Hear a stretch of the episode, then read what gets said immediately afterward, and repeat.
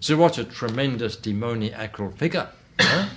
What sort of feeling, what sort of image does this huh, conjure up? Huh? It's this sort of thing that Padmasambhava was up against. It's in a way this sort of thing that we're up against.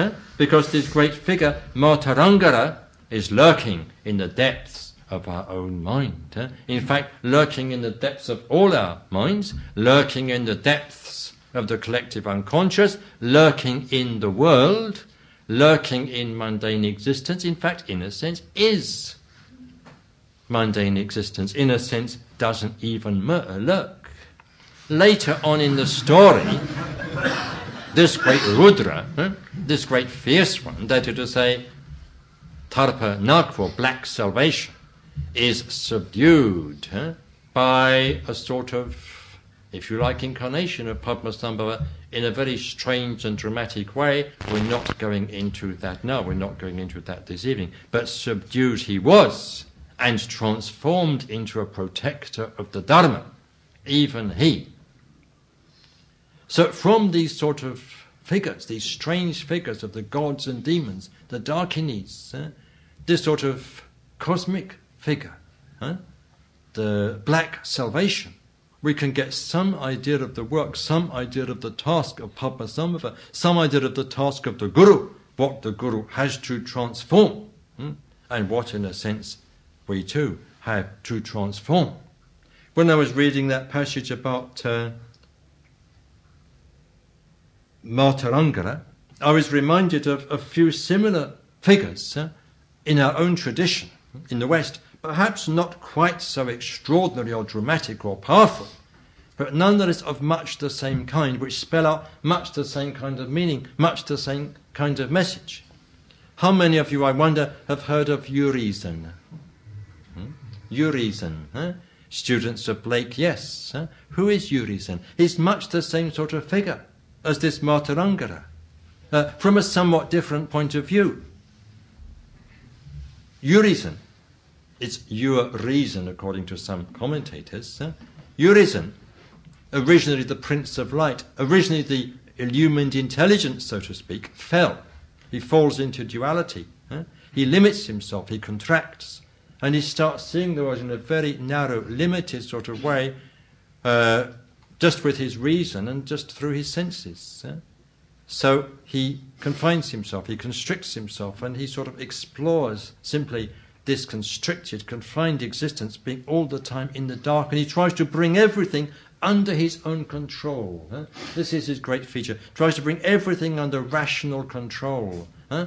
He prescribes laws. He's also the sort of God of the Old Testament. He tries to bind everything, hold everything down, limit everything, constrict everything. He doesn't want anything to be free. He doesn't want anything to be spontaneous. He wants to have it all bound down. Huh?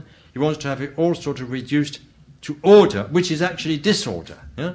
Because the, the disorder which he wants to reduce to order is in fact not disorder at all, it's just richness and creativity. But so this is your reason, the limiting reason, seeing the whole universe just in terms of the, the five physical senses and the rational mind.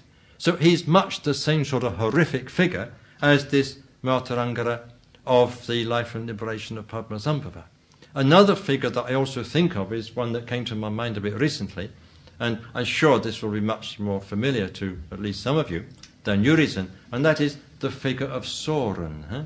Huh? in The Lord of the Rings. Huh? I mean, some of you might have been to see that film of The Lord of the Rings, or of the first part of it rather, and there in the film, as in the book, the figure of Sauron appears. So, who or what is Sauron? Is this sort of almost cosmic principle of evil that is just trying to destroy everything good, trying to gain uh, power, trying to gather power to himself. He's the sort of ego personified. He's the sort of cosmic ego, if you like. Huh? He's destructive, he's negative, he's death, he's poison. Huh? But he's trying to bring everything under his control with the help of the one ring, which of course he doesn't get. Huh? But anyway, that's another story. there's a, no, it's there's a, no, don't need to be reminded of it. Huh? Huh? But you see the sort of thing, you see the sort of figure, you see the sort of feeling. There are other analogues in Western tradition, but I'm not going into them uh, this evening. Huh?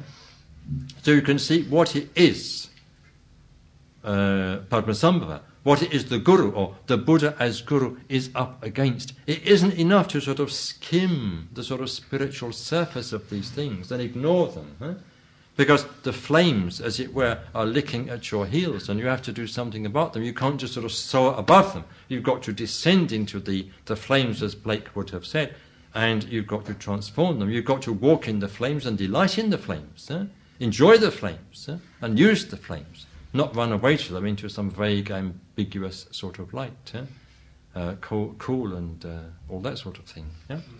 So we see we see uh, in the life and liberation of Padmasambhava and reflected also in Western tradition quite often, we see these vast primordial archetypal figures and forces as something to be transformed and transfigured, not something to be disowned, something to be brought within the sphere, so to speak, of the spiritual life. And this is what Guru represents. Hmm? This is what Padmasambhava represents. And again, this is why we're celebrating Padmasambhava Day this evening, or today in fact.